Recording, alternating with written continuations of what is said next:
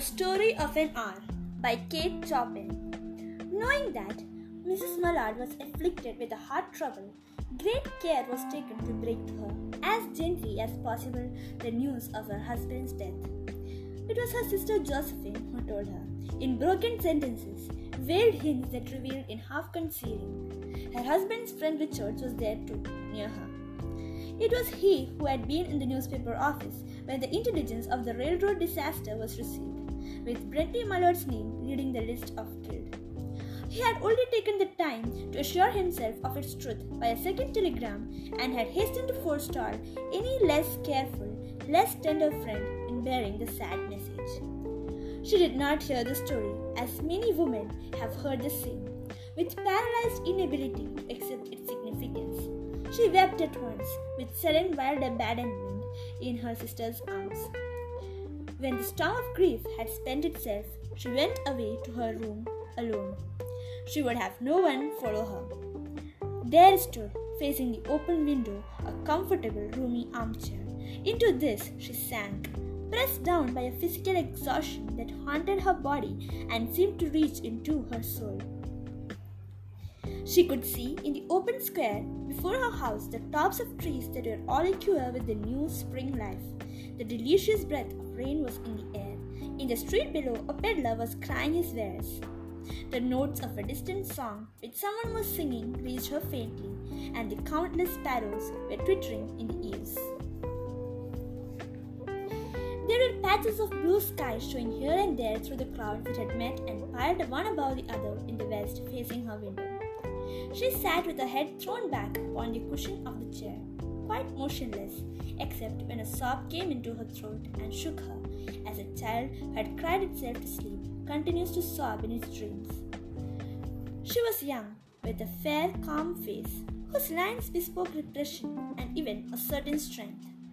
But now there was a dull stare in her eyes, whose gaze was fixed away, off yonder, on one of those patches of blue sky. It was not a glance of reflection, but rather indicated suspension of intelligent thought. There was something coming to her, and she was waiting for it, fearfully. What was it? She did not know. It was too subtle and elusive to name. But she felt it, creeping out of the sky, reaching towards her through the sounds, the scents, the color that filled the air. Now her bosom rose and fell tumultuously. She was beginning to recognize this thing that was approaching to possess her, and she was striving to beat it back with her will, as powerless as her two white, slender hands would have been. When she abandoned herself in a little whispered word escaped her slightly parted lips.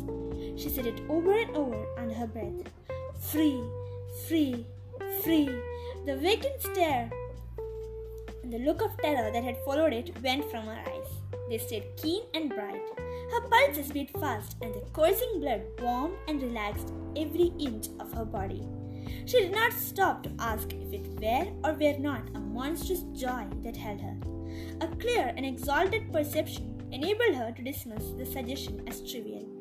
She knew that she would weep again when she saw the kind, tender hands folded up in death, the face that had never looked save with love upon her, fixed and grey and dead. But she saw beyond that bitter moment a long procession of years to come that would belong to her absolutely, and she opened and spread her arms to them in welcome. There would be no one to live for during these coming years. She would live for herself.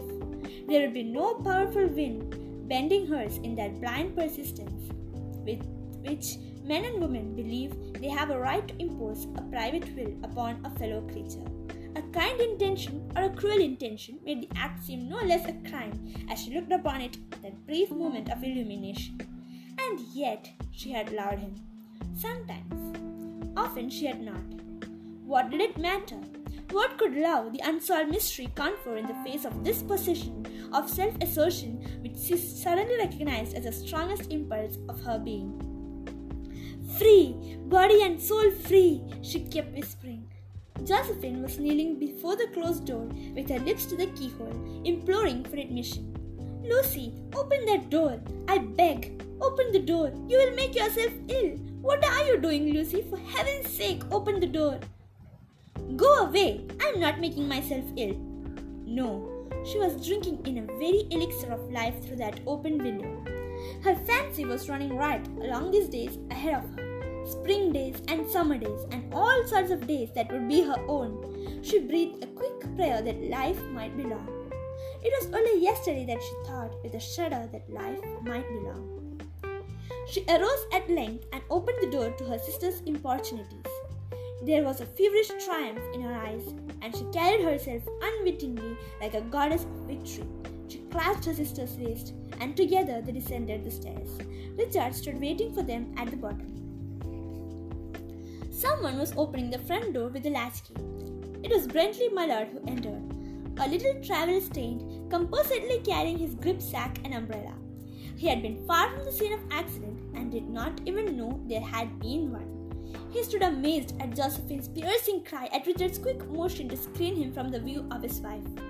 But Richards was too late. When the doctors came, they said that she had died of heart disease, of joy that kills you